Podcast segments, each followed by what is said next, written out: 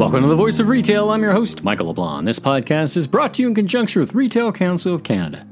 Neo Financial has accomplished a lot since its conception in 2019. This becomes especially apparent when compared to the hundreds year old financial institutions Neo is challenging in Canada. In the distinct and gridlocked Canadian banking system, Jeff Adamson, co founder and head of partnerships, and his Neo co founders are making room for innovation and customer first service, giving traditional financial institutions a run for their money. In this episode of The Voice of Retail, I talk with Jeff about Neo Financial and the change that it's bringing to both banking and the retail space. As a former Olympic wrestler and co founder of Skip the Dishes, Jeff shares his unique insights on what it means to build a resilient business in Canada, helping consumers and retailers alike see more value for the time and treasure. On the retail side, we actually partner up with some of the leading Canadian retailers and actually work with them to kind of get into financial technology and they're able to leverage our platform to grow their sales and, and to really reach their customer goals, whether that be new customers, whether that be getting their current customers to spend more. Let's listen in now. Jeff, welcome to the Voice of Retail podcast. How are you doing this afternoon? Living the dream, Michael. Thanks for having me. Well, it's my pleasure. I mean, such an interesting background, an interesting space you're now in. I got lots, lots of questions. So I'm really looking forward to this. And um, let's just jump right in. Tell us about yourself and and your background and and what you do at Neo Financial. Well, I'll try to keep it uh, the abbreviated version, Michael. But uh, I grew up a middle class family in Saskatchewan, uh, just south of Saskatoon, and I'd say for the most part of my life, I think I identified as a as a high performance athlete. I was really involved in hmm. sports mm. as a kid. Uh, wrestling, right? You were a wrestler. Did I see wrestling? Was it?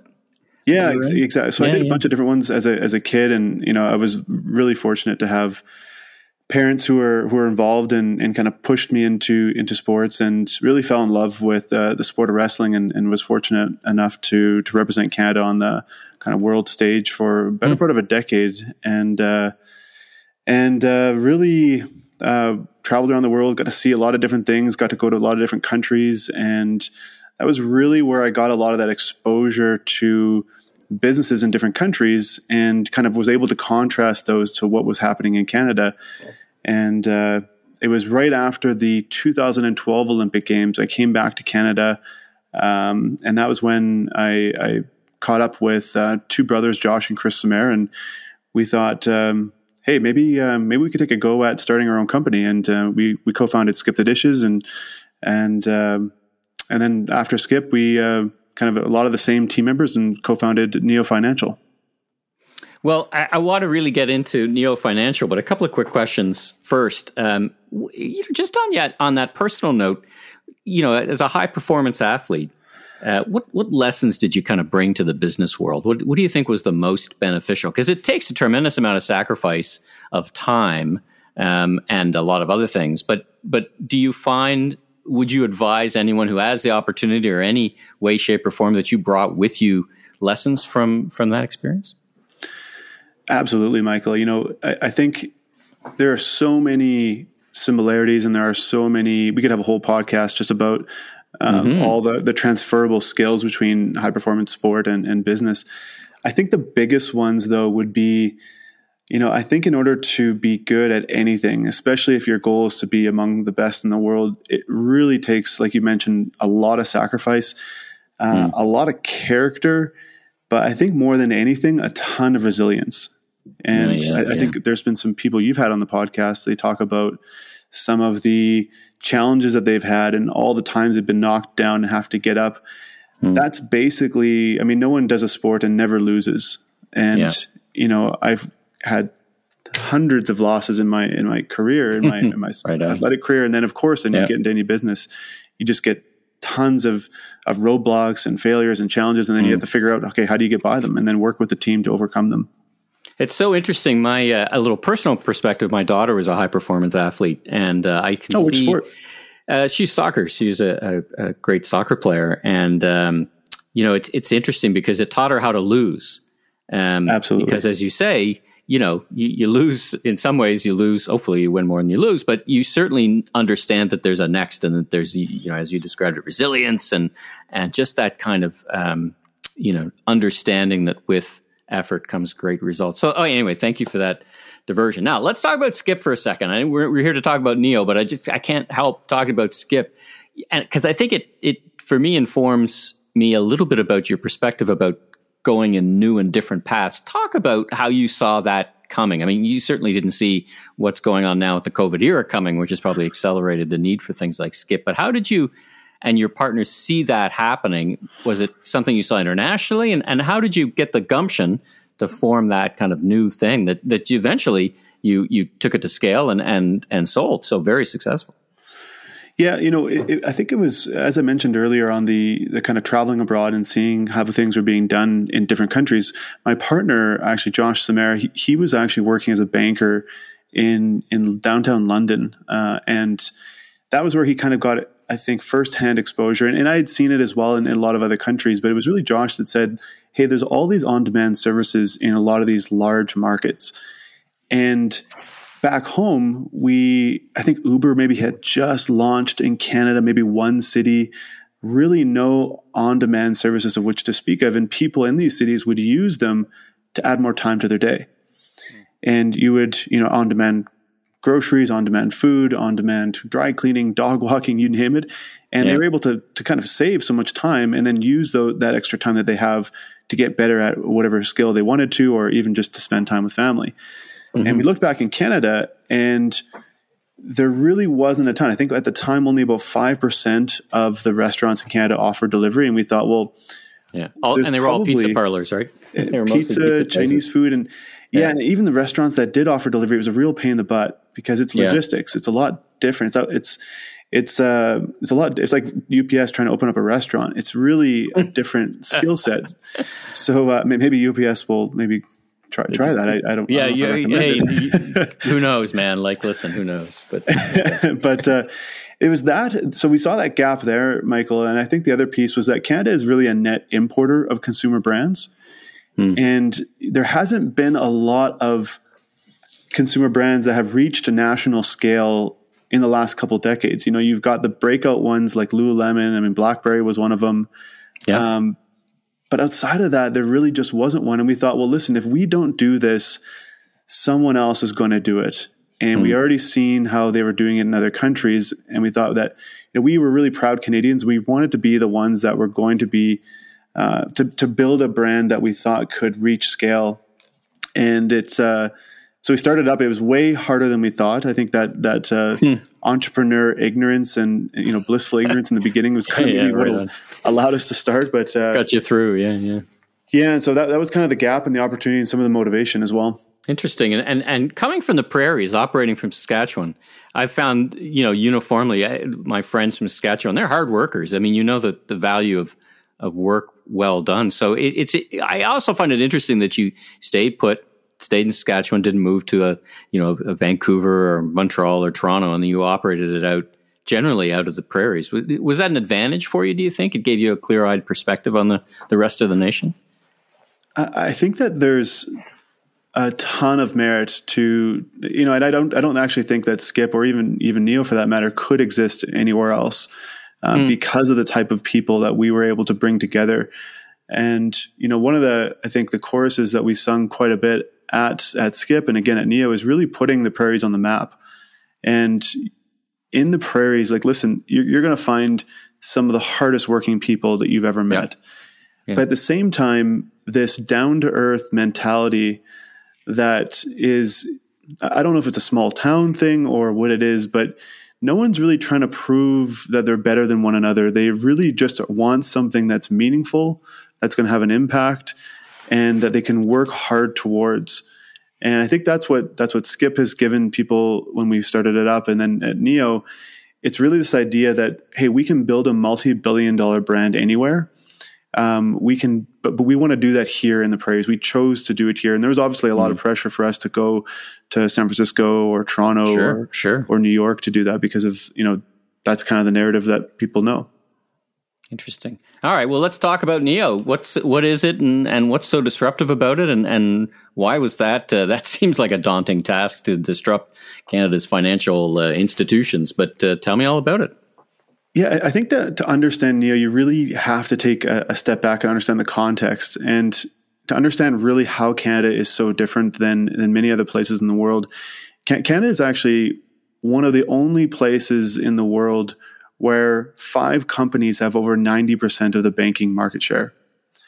So it's just dominated by these, you know, kind of an oligarch group of companies.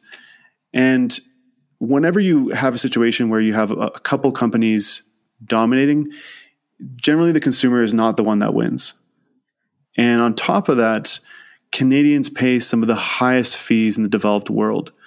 So, you know, if we were paying lots of fees, it would be, you know, one thing, but are we getting more value out of it? And, hmm. you know, we, we pay some of the highest uh, fees, but we also get next to no savings rate on our deposits. There's lots of strings attached and hidden fees. And a lot of the banking system is built on this 1950s uh, coding language called COBOL. And it's just not designed for, I'd say, the modern consumer. So what we're trying to do is really provide a, a banking system that is, is more fair, is more inclusive, uh, that's more transparent, that's more modern, um, something that people will actually enjoy using. So we really, we operate um, currently uh, two products for consumers, and that is um, a next generation MasterCard that gives Canadians uh, some of the highest cash back in the country. So, it really allows them to stretch their dollar and, and get more bang for their buck. Um, we also have one of the leading high interest savings account with really no strings attached. So, I think at the moment it's about 1.3%, you know, roughly 20, 30 times higher than uh, the big five banks and really making it easy for people to interact with us. So it's a lot of modern tools to to manage their money. And that really ties into a marketplace of personalized offers where the more people actually use their Neo card, the more personalized cashback they get. Hmm. So that's the consumer side, Michael. And then on the on the retail side, we actually partner up with some of the leading Canadian retailers and actually work with them to kind of get into financial technology and they're able to leverage our platform to grow their sales and, and to really reach their customer goals, whether that be new customers, whether that be getting their current customers to spend more, or even to to retain the customers that they have. Well, you certainly burst onto my radar screen and onto the scene with the with your deal with Hudson's Bay, and and as a former Hudson's Bay uh, executive, and and I know how important the credit card is to, to Hudson's Bay and to retailers. I, I actually launched a credit card at the shopping channel. How how did you break through? How did a basically a startup from the prairies uh, come through and and what did what did these partners see in you? What what did you offer them that was different? And and tell me how you displaced their existing partner. Give me a, give me a sense of the history of that one. That's pretty interesting. yeah, you know, well, and, and I'm not gonna I'm not gonna speak for HBC. You'll have to have Iain Nairn on to to share his side. Um, but but I think that what we're hearing, Michael, from a lot of the retailers that we're working with is that, and, and this actually goes back to when we were at Skip. We had a lot of retailers, um, specifically restaurants, of course, that would come to us, and these are the big ones. These are the mm. some of the biggest brands in the world, and you know, I was expecting them to actually know a lot more about their customers than we did. And a lot of the questions we were getting asked from these brands were, "Hey, we want to know." we want to know what our customers' frequency is or where else are they shopping. And we want to be hmm. able to increase their loyalty and what, what share of wallet do we have with them. And I kind of just assumed that they had this information. And what we realized was that a lot of the data that a brand would need in order to really understand their customers was trapped within the financial system. It was really out of reach for them. So part of the strategy here at Neo is really partnering up with these retailers and helping them form stronger relationships with their customers. So from day one, we didn't build Neo with the thought of partnering up with retailers like Hudson's Bay as an afterthought. We mm. really built Neo specifically to partner up with retailers so that they can you know acquire new customers or build financial relationships with their customers gain better data and understand them a lot better grow mm. their share of that customer's wallet.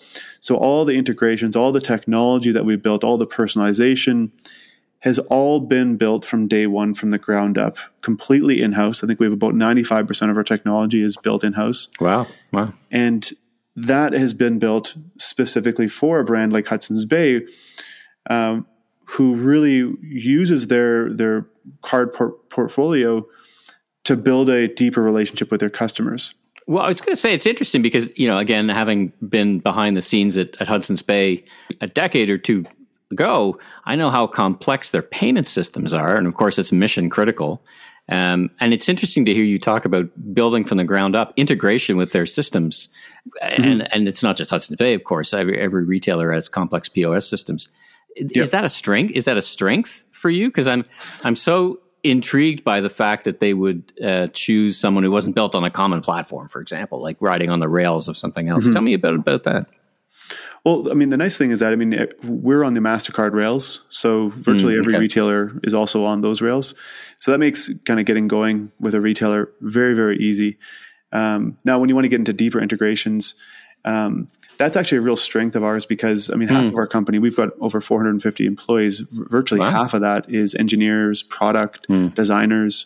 Um, there's not many financial uh, institutions or fintechs that are in this space that are really composed the same way we are. Mm. And if you look at a company like take Plaid for example, one of the reasons why Plaid is actually so difficult to compete with is that they've scaled the long tail of all these banking integrations. They've integrated with so many banks globally.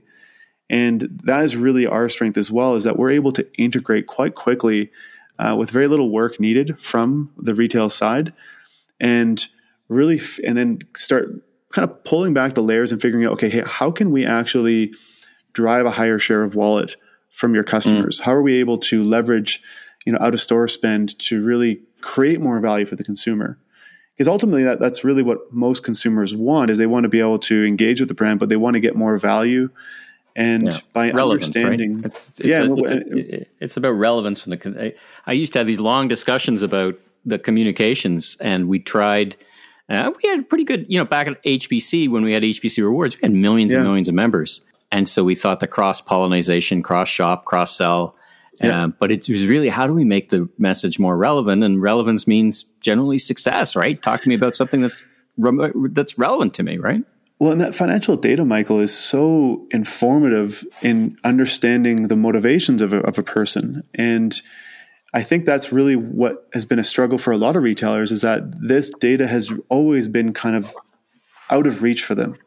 Hmm. And it's always been difficult to use and to access and leverage. And you know, the Bay, among many other retailers, they don't want data for the sake of data. They want to be yeah. able to leverage Insight. this.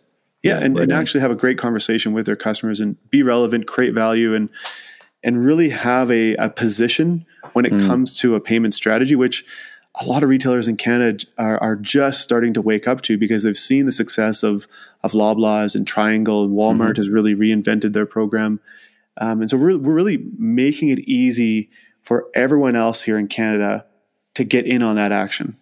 Hmm. So it, it, basically provides the insights that, uh, for example, some retailers get from third party coalition programs uh, put together, right? I mean, because you can get that kind of data with a second license plate, so to speak, at the transaction level, right? But one and done is is pretty pretty seamless, yeah.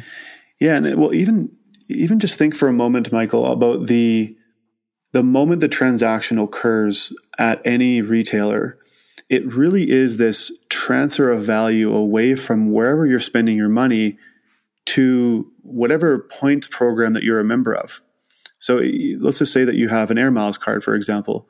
If you go and spend money at your favorite local grocery store, the, the interchange fees that those retailers are getting charged is getting converted into a currency that, generally speaking, can't be redeemed back at the store you purchased at. So, as that retailer, that moment that transaction occurred was really a value transfer away from them to someone else.